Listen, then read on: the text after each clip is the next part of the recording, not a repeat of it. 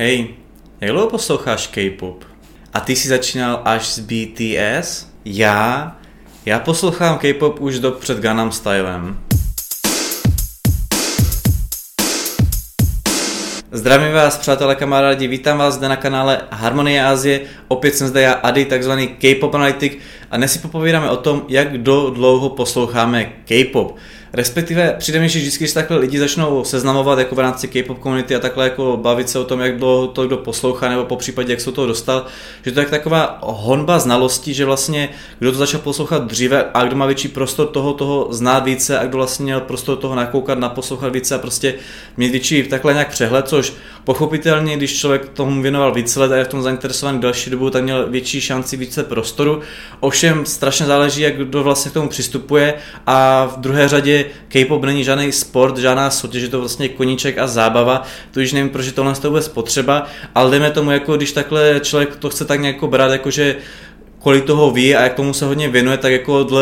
to není úplně nutný takhle nějak rozdělat, jelikož prostě člověk se tomu může věnovat klidně 10 let a furt se točit v kruhu a v podstatě si jde jedno a to svoje, aby v takové uzavřené bublině a jako nic to neznamená. Stejně tak na druhou stranu někdo může prostě v krátkém rozmezí nabrat strašně moc znalosti a prostě toho strašně moc poznat, ale pak tomu ještě přichází takový druhý bod a to je, jestli začínali s BTS a jestli právě ten člověk nezačínal ještě před BTS, to je v podstatě takový milník toho, že BTS je bráno jako to, co to nejvíc prokoplo takhle i mimo tu komunitu. Je to mainstream a zná to takhle každý úplně na celém světě, aniž by vlastně do toho byl některá jako zainteresovaný a zajímal se o to. A právě takový to, že začínali ještě před BTS, že v té době, kdy BTS nebyli nebo kdy nebyli slavní, tak je taková poukázka na to, že vlastně znají růst jejich kariéry, po případě poukázání na to, že oni nejsou ty fanoušci, kteří se zajímají jenom o BTS, ale zajímají se i o něco jiného a vlastně oni jsou ti, kteří vlastně jsou v tom interesovaní mnohem delší dobu a mají právě takový ten přehled toho i mimo ty BTS samotný, což jako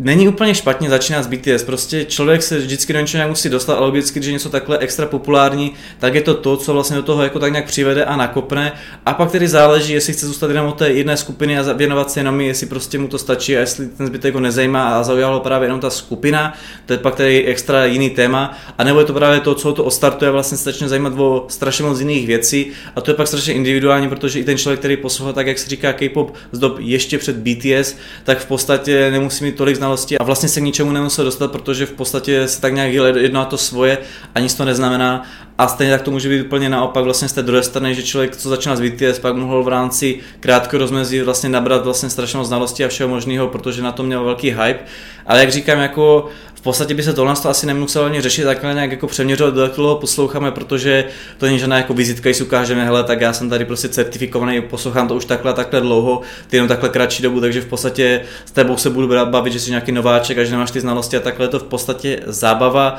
takhle koníček a sranda, něco prostě na odreagování se a takhle jako, jako říct, ne vypnout se, jako chápu, že to člověk musí být interesovaný, když se tomu třeba věnuje nějak hlouběji, já nevím, že když prostě dělá rozbory nebo přespívá, přerepovává, dělá tance a takhle, tak je to něco jiného, takže nejde úplně čistě relax, ale je to forma prostě taková rekreační zábavy nebo něco na tenhle ten způsob, což podle mě není nutný prostě si tady v tom jako předbíhat, jako že kdo je lepší, kdo je na první, kdo je na takovém místě a prostě tady tyhle ty soutěživé věci. To ode mě vše, jestli se vám tahle myšlenka líbila, tak naštěvte kanál Harmonie Ázie, kde mám vysvětlit z těch postřehů a nápadů. Já se s vámi loučím, mějte se, smějte se a čau.